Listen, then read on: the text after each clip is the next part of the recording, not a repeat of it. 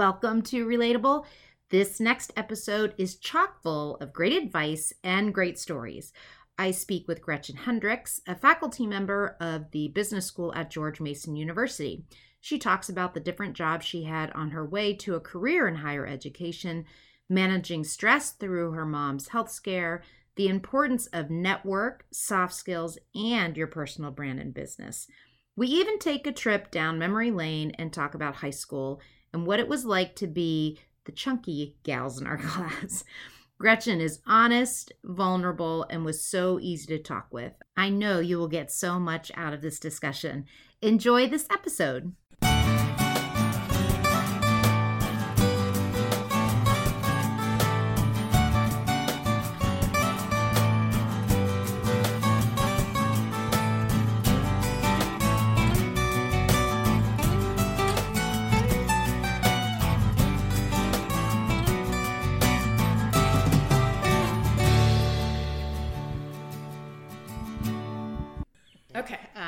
So Gretchen, you and I know each other from high school, and Yes. which is so awesome, and um, reconnected probably now, maybe almost a year ago in terms of email, right? Because there was some things happening at George Mason, which we're going to talk about around the School of Business, and you had seen some of the stuff I was doing, posting on LinkedIn around soft skills development. So we got reconnected. Yes. And then um, had some conversations and felt like no time had passed. Absolutely. and then um, I wanted to interview you, or I want to interview you because I think you have a really cool job.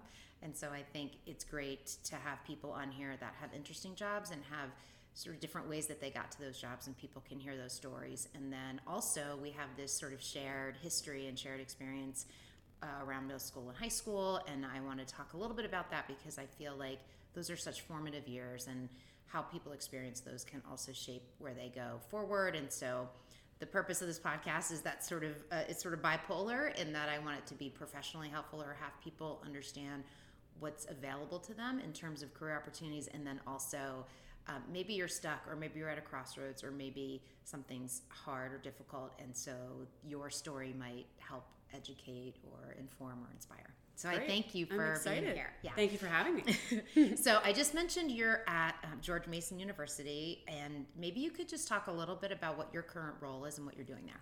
Uh, yes, I'm on my fourth year as an instructor for the School of Business at George Mason. Um, I'm in an area called Foundations or Business Foundations. This area was developed five years ago, and I'm I've been there most of the time that Yeah. it's been in fruition. Um, and the focus really is about developing professional skills in our student body.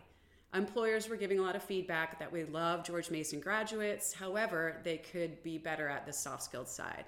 Um, the hard skills were there. They're great at accounting, great at marketing theory, what have you, but you know, not so great at reading emotional intelligence or giving presentations or working in teams. So these courses were developed, and I am lucky enough to be able to teach them because they're fantastic.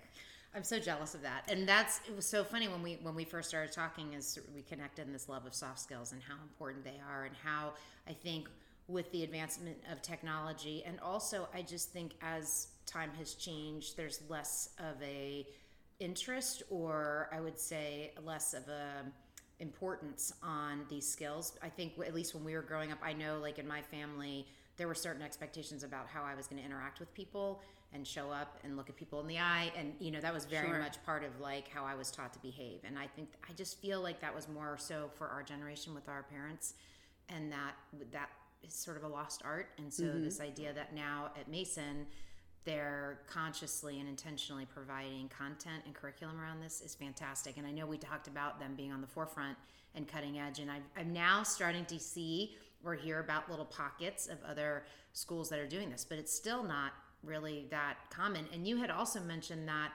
in though, in though even though it's in the school of business, that other schools like like students in other schools are interested, right? And now there's waiting lists for these classes. Absolutely. I mean, we have grown exponentially in such a short period of time. Yeah. I think the first year they offered four or five sections, and now we're up to close to 30 sections. That's Um, you know, g- g- given spring or fall. Um, and we've even developed it into an online class, which which I did, and I've been offering for the past year. So it's it's been a fast, uh, rapid growth Yep.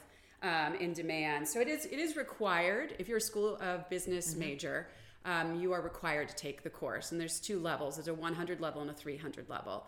The 100 level is focused more on um, adjustment to the college experience, making sure you're going to have a successful journey mm-hmm. at Mason, um, and starting to develop those soft skills that are needed to navigate um, that college experience, like time management, academic integrity, uh, working in teams, giving presentations, and then um, focus a little bit on why am I majoring in what I'm majoring in, the career exploration side of it. What does it mean to be an accounting major?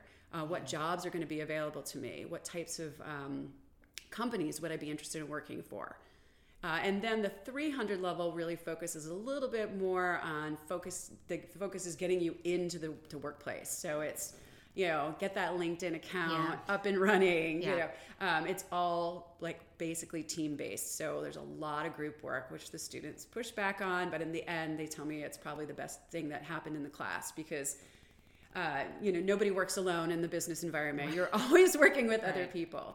So interesting about that too. I feel like um, when you're in it especially what you're talking about and it's a lot of what my practice is based on and a lot of the coaching i do and now i'm starting to do work with entry level talent organizations and, and also looking to work more with universities what i've noticed is that students at that age it's harder it's hard for them to see the delayed gratification of what you're doing here. So i think you talk to these students five years from now seven years from now and they would say oh my gosh everything they taught us in this class has come to fruition in terms of what you need to do. You can be a pretty decent individual contributor if you have a strong skill set in a discipline like accounting or even marketing or economics or even be a coder in technology right? You can be an individual contributor. Where it starts to get challenging is when you need to influence other people and when you want to get promoted and you want to be a leader all these things right? So um, I feel like we could probably spend the whole hour talking on this alone. But so, did you always know you wanted to be a teacher? Like, how did um, your role as a teacher come to be? Um, I I have always had an interest in teaching, uh, but I I didn't really you know focus on that as a career choice. Um, I knew I wanted to be in a helping profession. Yeah. You know, back in the day when yeah had to decide your life in eight minutes or whatever it was. Yeah. Um, and so I, I actually chose to go and pursue degrees in psychology, thinking I really wanted to counsel. Um, ah. And then ah. um, realized shortly after uh, graduating from college and getting my first job, um, which was working for a private foster care agency, doing individual and group counseling, as well as interviewing potential foster families, that that is a sad, yeah. sad world um, it's amazing some of the stories of things that happen to kids and um, i'm just not the type of person who can't not take that home with them or want to solve all the those problems as quickly as possible and right. um, that's you know not always how it happens uh, these are long-term issues yeah. Um, so I, I didn't know if I had the thick skin to, yeah. to keep going and that it takes a, a special kind of person to work in that that world. Um, but I, I did still have that helping profession yeah. in mind. And so when I went back to graduate school, I focused in more on career counseling um, okay. and career theory and development and loved it. It was my oh, wheelhouse immediately. Yeah. Um, I took a class specifically on it and, you know, just thrived. That, that's knew exactly what I wanted to do from there on out. Were you someone that um, academic? I usually ask this later, but mm-hmm. just given, were you someone that academics came pretty easy to? Like, were you someone that liked being in the classroom and liked learning and were pretty motivated by that? Definitely. Yeah. Um, yeah. If I was interested in what was happening, the content. yeah, the content. yeah, absolutely. And then what was your undergrad degree in? Was psychology, it psychology? Yeah. And so you had, and you didn't need a master's to do the work that you were doing. I did not. The, okay, yeah, at the time. The foster. Okay. Right. And then how long before you decided to go back and get your master's? Was that a long period of time, or was it pretty? Um, no, remember? actually, it was only a few years down the road. Um, so I, you know, I figured out pretty quickly. like I, I was never gonna yeah. have buy my own car or or pay my own rent yeah. if I didn't go back to graduate school and yeah. do something that was gonna allow me to make some more money. Um, which is unfortunate because a lot of people um, who work in those you know social work or counseling fields they do great things and so you know it's kind of an underappreciated uh, role. Did you have to work while you were in grad school, or did you? I did. So did. The, my strategy was, yes. Um, my parents paid for my undergrad, which was fantastic. I yeah. mean, I didn't come out owing any debt, and I know it was difficult for them. You know, like they you know they They sacrificed, they did it yeah. they sacrificed and they did it um, and i'm still to this day appreciative of it because it made a world of a difference coming out of school not owning any Yeah. any dollars um, so but i didn't want to ask for any money for graduate school and once I realized that I needed to go back, and that was like that made sense. And my mom has a master's from George Mason. Actually, Ah. she's an alum in English. Oh. Um, so I, you know, it was role modeled for me that education was important and continuing edu- your education was important. Um, so I decided to target all the universities in the area and apply for jobs at them, because I learned that if you worked at a university, you could go to school there for free. You're so Um, smart. So any any university or college in the area that had a program I was in, a master's program I was interested in, I Yeah. applied for jobs there. And it just so happened Marymount wanted me so badly. No, I'm just kidding. Marymount was the first to hire me. Um, and so I went back and got my graduate degree there, and all I paid for was my books. So it was wonderful. Oh That's And- another thing we have in common. yeah, 'cause I went exactly. Yeah, we're Uh, both alum. Yes, we are. I liked Marymount. It was a good I loved experience. it. It was, you know, my graduate work there was phenomenal. Like, I got to know all the fact because I worked there also. I got to know all the faculty members. Yeah. I was personal friends with my dean, and continued to be, you know, a relationship past working at Marymount. Um, and it was just a nurturing, wonderful It is environment. I learned so much, and it was re- really ready to go out and, and for Yeah. the, you know take my skill set into the workplace from everything that I learned there. Oh, that's such a great story. Okay, so then we get your you get your degree, and then um, what what what's your first role after Mm-hmm. you get that master's degree? So I knew what I wanted to do, but I couldn't do it because I was too young and inexperienced. Okay. I wanted to be a director of career services. I knew I wanted to do this um, for you know some higher ed institute. So I knew that at 28 years old, no one's going to hire me to do that. So Yeah. I went out and strategically was looking at well, what jobs are going to allow me to develop skills that will lead into this Mm-hmm. eventually. Super smart again. Yeah. So uh, I don't know, but no, we'll see. it- Yeah, I think yeah. that intention. It was and intentional, Being yeah. strategic about looking ahead is is a great skill and something that you know people can benefit from for sure. Yeah, I mean, and I knew that you know that's something that I wanted. So I went um, to work for a private human services consulting firm Okay. um, as an employment specialist, and this was during the welfare to work. Mm-hmm. um, programming under Clinton, the first Clinton, um, and so um, and so I worked there for about two and a half, three years, uh, and I did all sorts of job placement and job counseling. So I was focusing on resumes, interviewing, networking, branding, helping people actually, you know, get the jobs Right. that they were looking for. So it was it was working again in a really helping profession because there's a lot of reward helping people transition out of hardship. And you know, a lot of people get misconceptions about people who are on welfare. I had people with PhDs, you know, in our program that were just struggling um, to find, you know, longevity in their employment. And Right. um, so I met a lot of fantastic people also through that experience and learned a lot. Um, but I, I definitely wanted to move on from that. And one thing I felt was missing is that I didn't know what it was like to hire people. I was always trying to Yeah. prepare people to be hired, but I had never hired anyone or managed anyone. So I'm like, okay, that's there's a second piece to this that I haven't done. So I strategically again went out and applied for recruiting positions. Just so I could see who would hire me and see what I could learn from it. So I was hired by an IT consulting firm um, to recruit for them, and I wasn't so good at it. To be honest, I'll be honest. Yeah, it was. It's definitely a very different thing um, to sit down and go through resume after resume after resume, and you know connect people's skills with these very specific jobs and organizations. So I I give kudos to people who are recruiters because.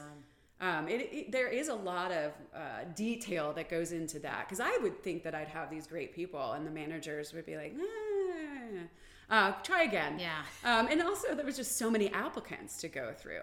Um, I feel so bad some for challenges. recruiters because I started my career actually in campus recruiting Mm.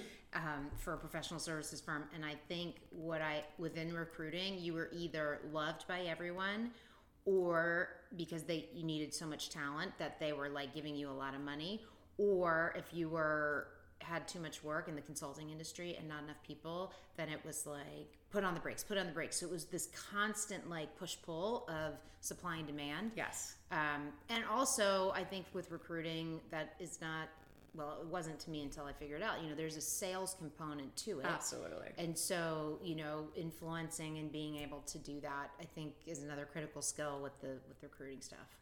I agree, and that Yeah. is some more what I picked up. I never really had to market or sell Right. anything yet. Right. You know? I, Yeah. I just thought of the movie "Say Anything." Of course, I want to buy, sell. Yeah, exactly. would've Where bought it's our generation just came out. There you go. Um, Yeah. yeah. So I, I that was I, I knew that that when I got in that role, um, you know, I knew I kind of maybe was a little in over my head, Mm-hmm. and but I was I was learning from it, but I, I definitely was not a match for me. Okay. I, I definitely wanted to be more on the other side of the fence again. So uh, I wanted to stick it out for a little while. I made it nine months. Um, but I, you know, I started Mm-hmm. Yeah. to apply for other things, knew, knowing that I wanted to get out of there at least around the year mark. Uh, and this one, I found my first opportunity at George Mason University. So uh, they were hiring for a director of career services for the School of Business. That is awesome. Yeah, I met with the dean. We hit it off famously, and we're still Yeah. uh, in contact. And she's one of my favorite mentors I've ever had. Uh, and we just really saw eye to eye on a lot of things. And I was like, "This is this is it. Here we go. I'm gonna I'm gonna be a director of career services before 30. Like I am ready. You know." Um, so I, I did it. I squeaked it in. I was 29 and like three quarters when I got amazing. hired. Yeah. Did you have um, now in the age of like manifesting your destiny Mm-hmm. and vision boards and you know meditatively seeing your future? Was it more you had a goal, that's the goal you were reaching for, and clearly you had made strategic moves to help you be best positioned for that? Mm-hmm. Did you do any type of like, could you see yourself in that role? You know, anything else that helped you reach that goal? Hmm, good question. I definitely, I think back going reflecting back to graduate school and a lot of the projects that we did, um, really wanted that opportunity to run my own office. Like I, that's something I hadn't done, and I wanted my own project. I wanted my own Team and team, and yeah. and I knew I could just put something really cool together. Um, so I was so excited to just have that opportunity. Like I had a staff of three and a couple student workers and a whole suite. It was mine, and uh, really she was cool. pretty much you know we had goals, but you know kind of an open you know uh, leash to do whatever I felt was was necessary, and I really loved it. And for me, the emphasis was getting employers on campus, face to face time between students and employers. Um, so that's what my program really emphasized. So I had a slew of employers come in every semester, face to face resume reviews with students, mock interviews, and then typically a variety of workshops on whatever hot topics were happening at that time. That's fantastic. So, how long? Well, one, did it live up to your expectations in terms of the role? Mm-hmm. And um, two, how long were you there? Were You, So I was there for let's see, ninety nine to two thousand three. So about four years, a little Okay. over four years um, before I transitioned out. And I don't know if you want to hit on that story. well, I Go do. in depth that story. I do yeah. Mm-hmm. want to talk about that story really quick. So, was that in that four years? Were you like super happy? Was it kind of everything realized, and you were like kind of in the place that you wanted to be? I was um, until the dean that hired me. Um, she transitioned out, and a new dean transitioned in, uh, and and our philosophies weren't 100 percent, uh, you know, connecting. Uh, so that was a little difficult. I felt like I had really ramped up and built something that had a lot of momentum behind it, um, and really proven, you know, that I could I could do this and get all these employers on campus and all these students uh, were getting internships and full time jobs and things were really moving in a great direction. Um, and they wanted to kind of move it back to a little bit more of a traditional place with career services, um, combining it more with the academic advising, which we have been doing kind of our own thing and they kind of do their own thing. And I, I can see where some schools do combine those, but I think it was working just fine the way Right. it was. So I didn't see a need for change and they did. So that was, that was difficult to manage. yeah, that's Um, hard. Yeah. So then the decision to leave. Yeah, let's Mm-hmm. talk about that. So were you already somewhat thinking about like because of that transition of leadership, like maybe what's next for me, just Yeah. because it wasn't you weren't as simpatico in terms of the vision. I was definitely. Um, I was unsure of you know being able to kind of maintain the role that I was so happy being in. Right. So yeah, of course, as an employer employee, you're going to think what's next. Right. Um, but life life decided that for me actually because I became pregnant with my first and now and only Yeah. child that ended up with. Um, and uh, about two weeks prior to my daughter being born, my mom was diagnosed with breast cancer. Um, so that just threw a wrench kind of into everything. Uh, you know, I have a newborn. I have a mom who's going to be going through chemotherapy and radiation. That's a whole going to take a, a, whole year of her life. Right. And given the circumstances at George Mason at the time, it just felt like it was right to take a break and Yeah. focus on my personal life. So I did. I resigned from Mason, but you know, with a heavy heart Yeah. because I really, really enjoyed my time there. And And you worked hard to get there. and I did. I worked very hard to you get know. there. And so on the, always in the back of my mind, there was, you know, there's always been a little, little hope of going back. So my full circle moment did happen. And you got I- to go and I was very excited that, that it did.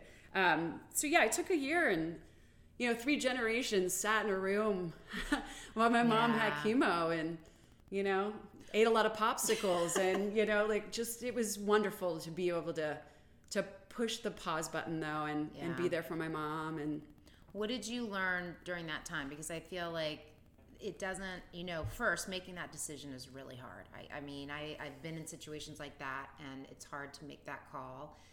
Um, which we're going to talk about in terms of like what ha- what's the what if when you do that right and does that happen in terms of like what if i can't go back or what if i'm not going to get something comparable there's that piece but then then there's what you can't see which is the experience of it and so what did you learn in that year like what are some of the things that you're grateful for during that time First and foremost, I'm grateful that my mom came out on the other side of cancer Yeah. and beat it, and she's still Yeah. here. oh that's so amazing. yeah, congrats Um, to her exactly, she's still here, and uh, she and my daughter are super close. yeah Yeah, and they're incredibly close. Like it's amazing. I think that whole just that experience of of her being there through one of the most difficult times in my mom's life, it just bonded them before they even got to even know it. You know what I mean? Really knew each other, and they're they they don't even want me around. Like I. I take, You're an extra. Every time, most You're of the like time, an they're like, yeah, "We're fine. You go do whatever you want to do." Uh, so yeah, and were you and your mom really close growing up we were. Okay. Yeah, we were. So it was probably tough Yeah, I mean. I was Yeah. an only child. So, so my daughter's always an only child. I'm an only child. So yeah, you know, my I spent all my time with my parents growing up, whereas Yeah. some some people didn't. We were, the three of us were always together. yeah And that same thing is now happening in my own family dynamic. The three of us are always together, and we love it. We do. look how good you turned out Well, so i'm thank sure it you. means great things for zoe So I'm Um, trying to think what else was learned. I think I I think that honestly I thought, you know, once I felt like everything in my life kind of was back to a more normal status if we ever get to normal, right. right?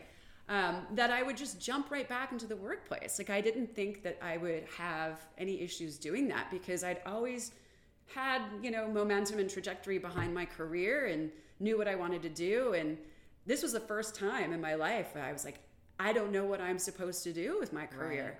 Um, and when I was starting to apply for things, I found it very difficult to kind of to, to insert myself back in the career place after being out of it for over a year. When you were in that time, did you have any like did you miss work at all or did you have any regrets or were you so like in the moment and present in that Mm-hmm. situation that you didn't think about it? I definitely missed working after about six months. Okay. Yeah, Yeah. yeah. I was like, kind of like, I'm. This is enough being home, and you know, just Yeah. I needed. I'm the kind of person who needs to get out of the house. I need to interact with people. Yeah. Uh, you know, I thrive off of that, and Yeah. you know, not that I wasn't interacting with people, but you know, it's just you know, it's a different thing. like I, right? yeah, I felt like I had lost that. Yeah, that internal like kind of purpose that gets you out of bed in the morning. You, you know, like. You, you're contributing something to the world, being a good global citizen, what have you. You know, yeah, Yeah. yeah. Okay, so I want to get to how you came back to Mason in a minute. Mm-hmm. I'd like to just um, one of the things that I like to talk about is just middle school and high school, and um, you know, I know you and I have shared history in high school, but for you, when you think about that that period of time, um, are there elements of that time that has shaped who you are today? And if so, how? Like, how would you have characterized that time for you? When I think back to high school, I think that it was a, a very John Hughes moment. You love those movies. I do. I mean, he that He captures it, He yeah. captures it all. He really does. And he's. I could watch John Hughes movies on rerun. I mean, yeah, because I relate to a lot of that. You know, the high school experience felt very much like things that were portrayed in the Breakfast Club. Um, you know, there, there felt like there was a lot of different social statuses going on, Yeah. a lot of different groups going on. Um, I've always felt like I could navigate through those. I didn't always feel I was 100% belonging in one place.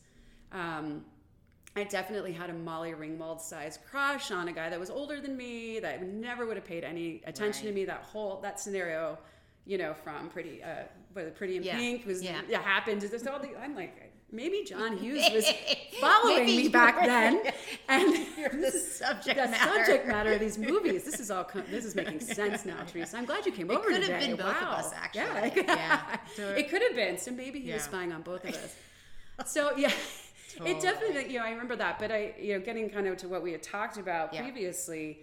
Um, I never you know I, my self esteem back then. I just felt, felt like this kind of like chunky, chubby, baby faced, Yeah. you know, adolescent still when I felt like other people were maturing or looking, you know, A different way. svelte or better than, Right. than I was. And I wasn't there. And I'm like, why would a guy ever be interested in me? And, you know, I never got asked out on dates. I, you know, I never had like a prom date. I went with all my girlfriends, you know, so I never really had that experience in high school. Yeah, you know, we were talking about it. I think like both of us, we weren't exactly in the same group, but similarly, I felt like I moved between groups, and um, so socially, um, it's interesting. Like socially, I've al- I was always very comfortable and confident in like talking to people and meeting people and being friends with people. Like that part was pretty easy for me. Um, and I don't know, like at some point, and I can't remember when, because I was overweight in high school, like when I realized I was overweight, right? Because I think for early on, I didn't really think of myself in that context. And then it was like, wait a minute, there's a whole thing to being skinny and pretty, and those people get treated a little bit differently. And um, and so I, if I think back to that time, then I, I went full throttle on being everybody's best friend because that's how I could have confidence and value. And um, and I don't know, like, was that similar for you? And or, or did you not really did, like? At what point were you like, wait a minute, I'm different, or one thing's not like the other? Yeah, I know? think there was some recognition of it back then. Mostly just uh, more so that you know a lot of my girlfriends Yeah, you they and I- were being asked out and I wasn't. Right. Yeah. Um, and I didn't think I was unattractive or anything like that. I, I definitely knew, you know, I, I, I think w- to put it kind of like in a weird way, Yeah. one of our, when we had our 10 year high school reunion, Mm-hmm. uh, a mutual friend had walked up to me and she's like, you know, we were the Monicas in high school, back in high school, and look at us now. And she was referring to Monica Lewinsky and how Monica Lewinsky had gotten beaten up for her weight in the Mm-hmm. press and stuff. And I didn't get it at first. So I'm like, what do you mean we were the Monicas? Who was Monica? Yeah. And she said, you know, we were like the chunky girls, the overweight girls. And now look at us because we're both, you know, like you just, we just grew Yeah. out of that and you grow, you grow up and everything's okay. And Right. um, that doesn't define every, you know, your entire life. So Right. it was interesting um, just to kind of reflect back on that. Well, and I feel like I don't know about you, but I feel like it's so funny because at ten year, I think is when I also had lost a bunch of weight. But anyway, so it's funny. It's like sort of at this moment, right? You're and weirdly, it wasn't like I was hoping to walk into that room and be like, mm? like everyone's like, look at her, Yeah. because I had been that way for a while, right? But those people hadn't seen me that way. But I think what was interesting about me, at least at that time, is that it was more insular. I don't know that I really felt people making fun of me or people being mean to me because I think I didn't even like I had crushes on boys, but it was like behind the scenes, um, except for one freshman year. I think the whole school knew about it because I tormented him, uh, which I won't mention him, but I'll tell you later. Um, and and it took till our thirtieth reunion where I finally had a normal conversation with him. Wow. You finally were And ready we've to let it actually all go. become Yeah. kind of friendly, Oh, but wow. like I was so hung That's up so on my funny. own Yeah. ridiculous behavior. Um, but I think I was so like I just knew that there was no chance of that, which is again very self-limiting. I mean, there's so much now about like if you could be confidence in who Mm-hmm. you are and loving who you are is so much more attractive than really anything else. And so you can kind of be any size in it, you know. So Absolutely. I don't know, but I didn't feel a lot of bullying for it. Um, No, I, I didn't feel that way either. And all of my, I mean, my soul sisters from high school, Yeah. like they're Me- loving, yes. wonderful, authentic human beings. And I, you know, without them and their support, like, I mean, I, they never made me feel that way. Yeah. I think it was just more of kind of like a, a vibe that was Yeah. out there. It wasn't like it was written down anywhere. It wasn't Yeah. like you went to school every day and we were bullied or made fun of. It was, Yeah. it was just hanging in the air. So you told me the story, and it's just so funny. We won't name names, but Mm-hmm. you went to a concert. You said, at a club like downtown. Like you were so much more adventurous. Like I never went anywhere. But um, and you said that the, the a lot of the band members were people that were to our high school that were seen like uh, upperclassmen, right?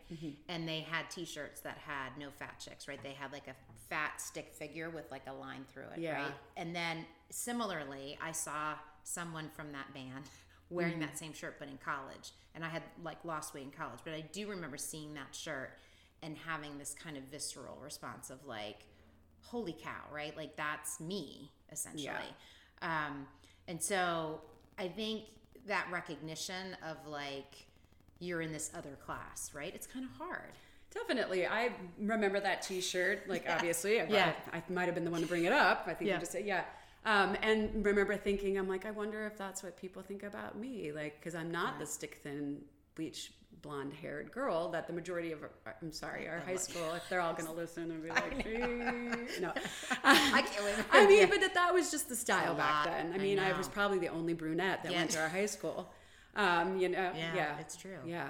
I mean, I felt like like, a that. Yeah, it was like a lot of, Lot yeah, blondes. things going on. Yeah. Yeah. I mean, but that just wasn't who I was. And I just, I feel like I, you know, my body type, I didn't, I was definitely chunkier and, Yeah. you know, had a big baby face. And I carried that into college, you know, but Yeah.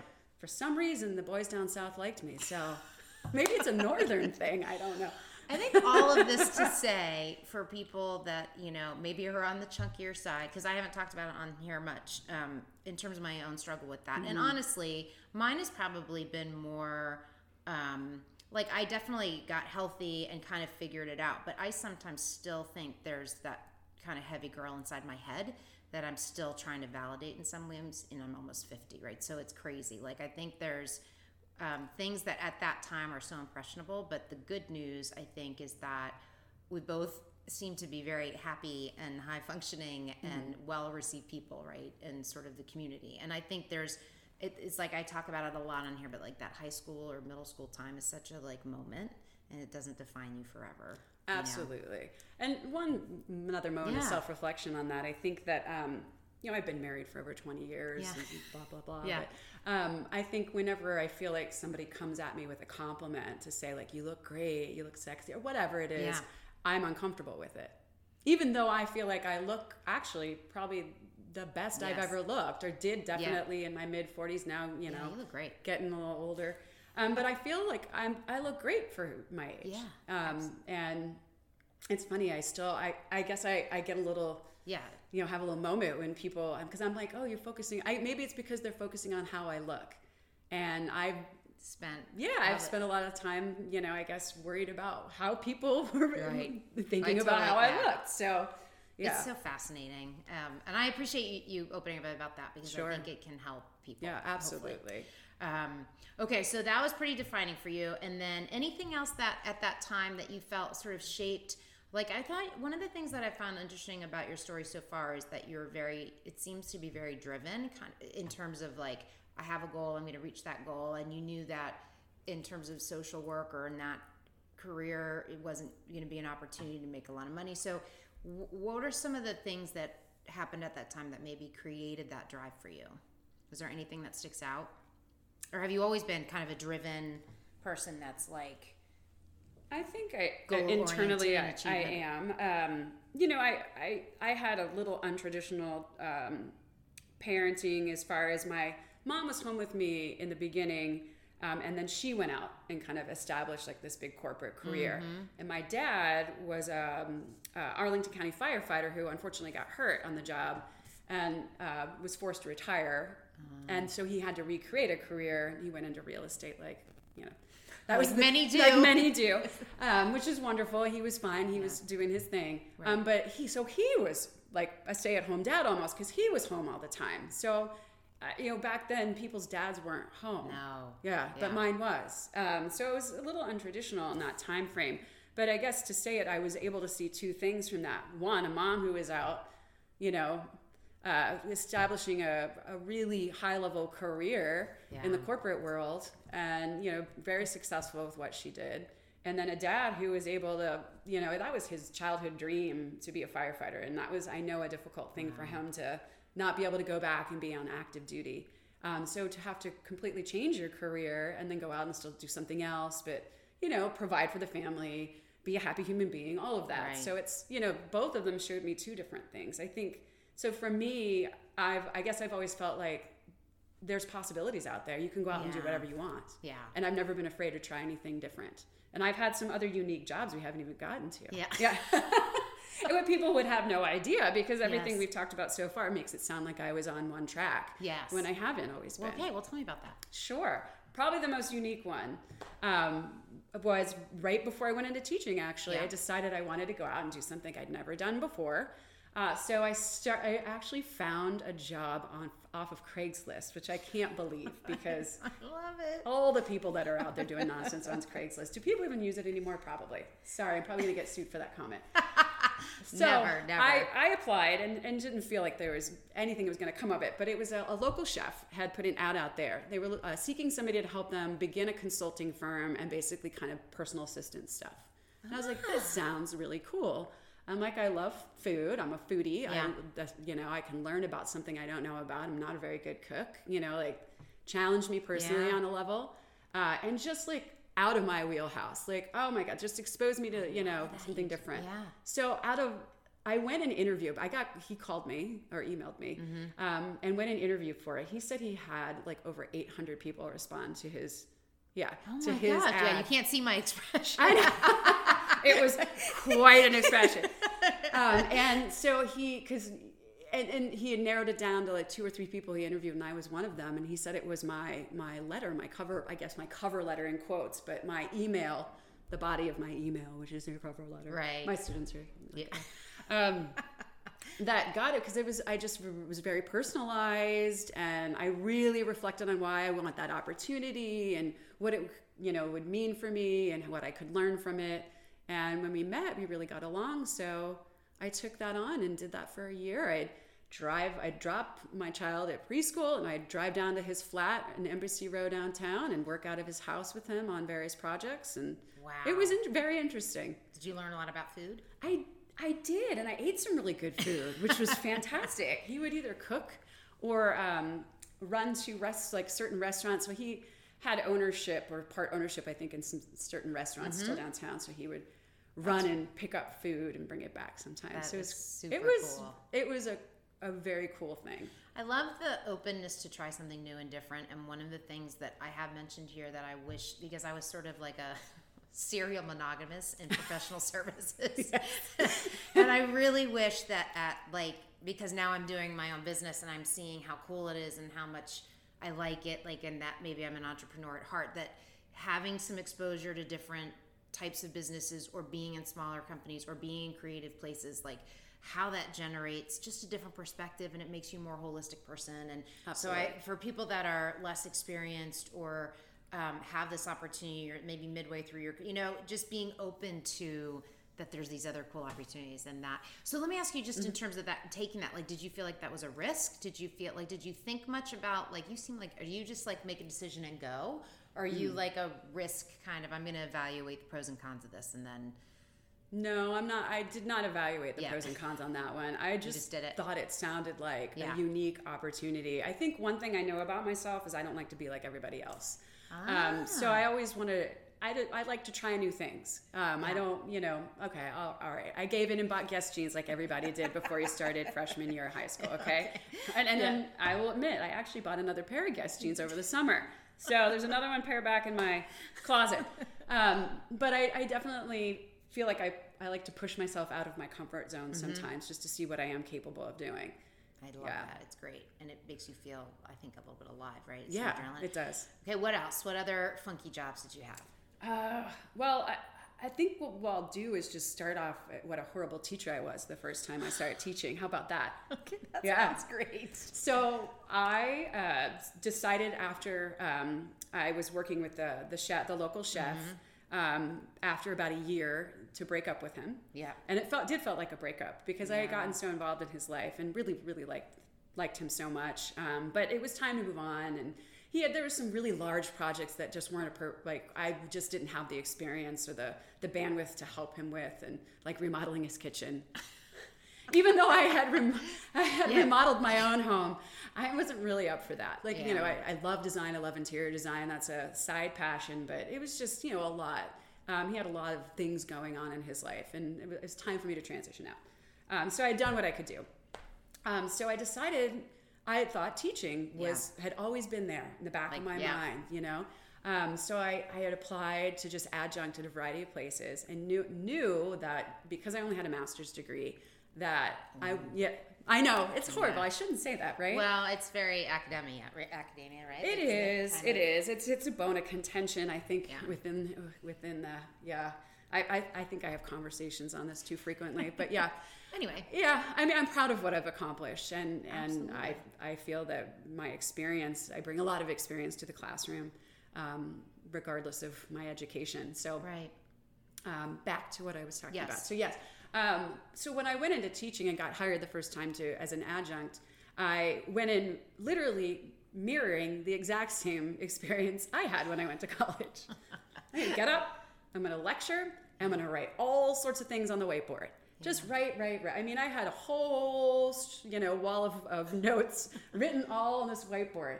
And when I felt like, you know, I'm doing this, I realized not soon enough Right. that the whole time I'm there, I'm making them take notes, and my back is to ah, them the majority of the time that I'm teaching because I'm up here writing on the whiteboard, Yeah. and I am not engaging. I'm not interacting. I'm not asking them questions. I'm not. I, I, I but I, I, you know, it didn't even dawn on me until a little. You know, I kind of just followed what I had known from my own college experience. There were very few classes that I had that my professor was interactive, and to be quite honest, those are the ones I remember from my undergraduate Yeah. experience. Um, so, yeah, I, I, I completely transitioned my entire teaching philosophy from And- there on out. And it's like a three. Like, how long are they with you? Is it Uh, one hour and 15 minutes or, or up to three hours, depending on, yeah. how they do it? Yeah. And when you started that, how long did it take for you to adjust? Like, because I think one of the things I like to talk about here, and you talked a little bit about when you made that decision to leave, but some of the challenges are harder times where you feel like you have to be resilient or you have to kind of get beyond your own fear or just feelings of like, oh my gosh, what have I got myself into where I don't know what I'm doing? So, how long did it take for you to one transition out of that? Did anyone give you feedback or counsel, or how did you kind of know, okay, I, I need to do this differently? Sure. Um, I think at that time, I felt like I wasn't. Uh, I I felt it in myself Like because you knew something was- I knew I wasn't doing my best job. Yeah. And and it was because I wasn't doing it the correct way. you know, I- and- but I didn't know that because I was only going off of what I had thought Right. a professor should be, or in my mind what a teacher should be or should be doing Yeah. um, from my own personal experiences. Uh, so I started to actually do a little research and think, Oh. wait, what should a teacher really be doing? And you know, I just walked into this new career not even really thinking about, you know, I can do this, no worries, but not really researching into what does it take to be a great teacher. Um, and you know, I really got into this whole idea of transformative teaching and thinking about the center, the student as the center of your learning. Uh, and that just changed my whole the whole way I would design anything I would do in the classroom from there on out. And I've been doing this, you know, like Now. I'm on, on year 13. Yeah. Um, but I like I I learned that pretty quickly in my you know after my it, at the end of my first semester teaching, if not like sooner than that, and changed everything that I did right away. So let's talk about that a little bit more. Like in terms of like, what are maybe two or three things that you feel have made the most different in the classroom for you as a teacher in in that environment? One thing I'm proud of is that I get to know all of my students by name. So I have a personal challenge with myself, and this is a you're talking hundred plus new students every 15 weeks. Oh I know gosh. every single one of their names by the end of week two. And so I make them feel like an individual in my classroom. That is goal number one for me. I see you, you're here, we're going to engage. I, Yeah. I, I, I want to hear your story. I want you to feel comfortable sharing. And then I think that helps build that trust environment in the classroom where people do feel like they want to share. Yep. Because I, I tell them, you're like my colleagues when I go to work every day. I love it. Yeah. We're in a shared learning environment. I, I'm not here to talk at you. I'm here to discuss with you. yeah. Um, so I think, you know, coming into the classroom, eh, you know, they have part ownership of that room. And it's not me. I'm like, I'm not going to lecture. I, you know, I might lecture for 10, 15 minutes to do an intro and give you my highlights or things that I want you to know. Um, but we're doing small group discussions, we're doing large group discussions, we're doing activities, we're problem solving, we're doing presentations informally, and formally. So there's a lot going on. Um, and the feedback I've gotten is like, we like to go to Professor Hendricks' class because we never know what's going to happen that day. Yeah. And I love that. And sometimes I will completely flip things upside down on them and they're like, what? And I love Yeah, that because yeah. aha moments happen then. Yeah. I think one of the things we talked about for too is creating like a little stress in that environment, Mm-hmm. right? So I think you said building that trust, but one of the things I think is so critical and important is in that safe environment, presenting wherever that stress or that um, extra pressure is, like you, you get to practice it and you get to fail and you get to work it out there so that by the time you get to where you want to be or you know then you're ready and so i think you had talked about creating some opportunities for that and when you have that strength in, in or the trust there that's a great backdrop to be able to do that Exactly. Because if there's some trust there, then they're willing to go back to taking those risks that we talked Yeah. about earlier uh, and actually kind of presenting more of their authentic self. but yes, I do, I do push and I expect some failure from the students throughout the semester. And I'm very high on accountability. I think they get a, um, because I am friendly and engaging, yeah they get a, a kind of a harsh reality when their first assignment comes back and their grade's not like A plus, A plus, A plus with like stars and you know Rainbows. stickers and rainbows and everything Unicorns. because you know of the kind of person I am and how much I kind of give and you know how open I am with them and in, in sharing of who I am in the classroom.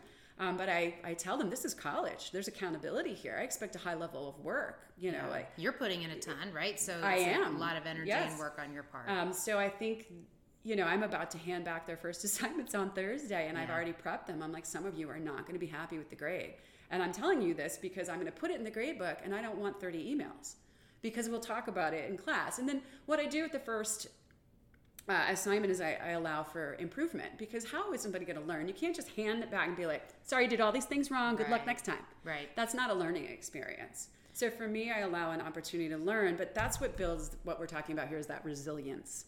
I think too, if you're mirroring a business environment, when you work with someone and you're giving someone constructive feedback, this idea that like the first time it doesn't go so well, and a lot of students that are used to excelling in the academic space, when you get into business skills and business relationships and some of the soft stuff that you're talking about, it's a little bit of a different ballgame, right? And so, how do you create and develop these skills just as much you spent so much time on those other skills. So that interaction of saying here i'm going to let you figure me out right? You know ms hendricks and then also um, you know we're going to have this feedback and you're going to get constructive feedback. How do you take it and then work it just that's very common in business you, it's like Absolutely. you turn things in and you get it back and it's like could be shredded and start over so um, okay so really quick about your career services role because one of the things that i think is could be really helpful to entry level talent is what are the things that you heard from employers because you were so employer focused what are the, like again like two or three things that if you had a room full of entry level folks that you could give them some counsel that they should be developing or working on or that you were hearing from employers Sure. Uh, personal brand, all about personal brand these days, um, and that comes with your use, use of social media. Um, what what what's happening out there?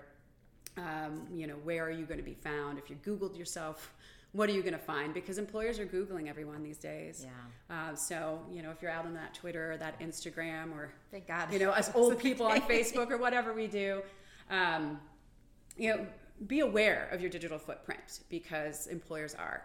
So that would be my first piece of advice. Um, be present on social media. Uh, the LinkedIn profiles, a lot of recruiters are using those to assess qualifications. And a lot of college students feel like I don't, I don't have anything to put out there. I'm like, yes, you do. Yeah. Uh, you have more than you think. Um, so there's always great ways to kind of have a catchy headline. You're developing skills all the time. Yeah. Uh, you know, in, in your classroom. If you're not working, fine, but you're still developing skills. You're doing group work. Um, there's opportunities to get involved on campus to develop other skills. Um, you're developing skills at home, doing things that Right. you get, you know, you know, responsibilities that yeah. you have. And, uh, so I, I try to you know broaden their horizons a little bit on yes there's a lot of worthwhile things that you're already doing. You don't have to go out and check this certain box to have this wonderful internship you know at this cer- company a you know that everybody thinks that they need to do.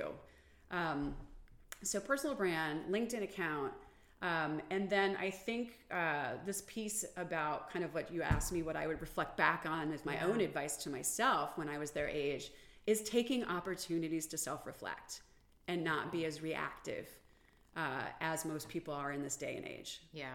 Um, you know, take those opportunities. I, always say that week one in my classes that the next, you know, 14 weeks, you will be able to think about you and you won't have a lot of other opportunities in life to really sit and Yeah. and ponder like who am i what do what choices am i making you know who do i want to be Yeah.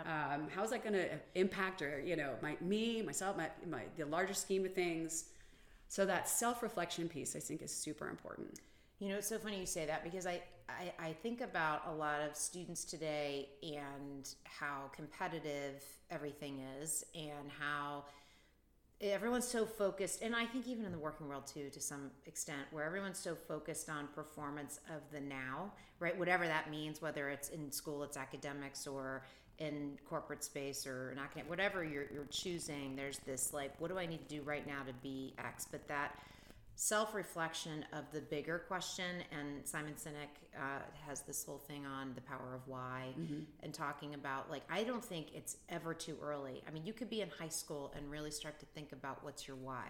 And one of the things that i love about coaching and this whole area of development is helping people figure out that they are unique in and of themselves and their what what they bring to the table is unique to them so your why and figuring out what that is is super important and that comes from reflection and so the fact that you provide an environment and not just an environment but it's like you're consciously saying take it and do this with it because it doesn't always come naturally to people so the fact that you're doing that i think is so powerful and hopefully they're taking advantage of it they are Yeah. they absolutely are Yeah. and it's wonderful because I, I make it I, I think i make it very welcoming and Yeah. exciting Yeah. um, and you know they want to kind of Yeah. walk that walk go down that path so So then, in terms of that, and you kind of touched on it, and that may be your answer. Like in terms of your even younger self, anything you would say besides being reflective in terms of counsel to young Gretchen, like that kind of high school version of yourself, or early in college? Is there anything else that you would say? Now, now, Gretchen, listen here. You know, it's interesting. Um, you made me dial back a lot. yeah, I know. I, you know, we talked about our high school experience, and it, by no means was it a bad experience. Right. There were just certain things we were zeroing in on. I had a, you know, a good overall Yeah. experience, and I really walked out of it with some really lifelong friends. You know, that's, Yeah. we're friends of long standing, or however you want to say it. We're not using the word old. Uh, so that's my one word. We're omitting that yeah, word yes, from- yes. and so I, I, I considered myself grateful. And then along the way, with all these other experiences I've had, I've collected so many wonderful friends. Yes. Uh, you know, and and I think that I've been really lucky. Um, but I really loved my college experience. Yeah. So I, I went off to college and just that's where I thrived. Blossomed, Like that's where like, I yeah. felt like I had independence. I, you know, I had wonderful roommates and friends down there. We were like a little family. Like we did everything branched- together. I branched branched out out. from- yeah. You know, I, I literally one of my things was I didn't want to go to college with everyone that I went to high school with. So Yeah. I was purposely applying to out of state schools. Um, you know, I got I got eight hours away, so I did pretty good. Yeah. Um, but I wanted to just go and experience something that I hadn't experienced before, and I really thrived in college and loved it. And I'm still in touch with all those Yeah. people too. Uh, so it's wonderful. And and the reason I bring this up is is because I use that network all the time. And uh, case in point, just Mm-hmm. So this week, um, my students have to do an informational interview for my 300 level class. And I'm offering to help if they can't make a connection, you know, somebody out in the professional world. And one student came to me, he's like, "Oh, I'm a management major, but I want to do something a little different with it. And I'm like, okay, cool. What do you want to do? He's like, well, I want to get into like film and video production. I'm like, oh, okay. I don't know a lot of people who do that. Let me think. And um, just so happened, I dialed up, you know, and thought to myself, I do know somebody who does that. And I went to high school with them. And I still see them every once in a while. So I reached out, you know, via Facebook and mm-hmm. they're willing to do the informational interview. That's so nice. Yeah. Yeah. And I mean this this person's been very successful in their career. They live in New York. Like they they're you know, they produce some big things. So it's like this is going to be a really good Yeah. exposure to For that person For and- that yeah. person. Yeah. So I'm excited about that and I, I think that's what, what really energizes me is finding those opportunities for students, like helping, you know, yeah. build the foundation so they can find them on their own or helping them at the stepping stones to get there. That's my purpose yeah. as a teacher. I think that network is so critical, and you have no idea when things come back around. If you could, like, that's such a powerful lesson, too. Yes. Um, for sure. Well, I thank you so much for your oh, time. This welcome. was fantastic, and I feel like there's so many great pearls of wisdom that you shared, and I, I really think people will benefit from your experience and also the position that you're in right now to be able to help other people and students understand the value of these types of skills, but also just the experiences that you've had. So thank you. Thank you, Teresa. I appreciate it.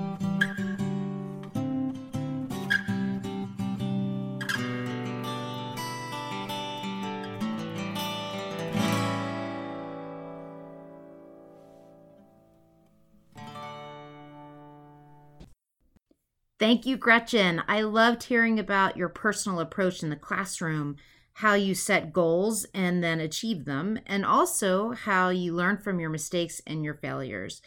Thank you to Missy for producing this episode, and thank you to all our listeners who continue to support our podcast. As a reminder, if you like this discussion, please subscribe and rate Relatable, leave us comments and reviews, and check out our webpage at teresafreemanassociates.com. Relatable is sponsored by Teresa Freeman Associates. You can follow us on Twitter or Instagram, and we also have a TFA Facebook page. Until next time, this is Teresa Freeman with Relatable.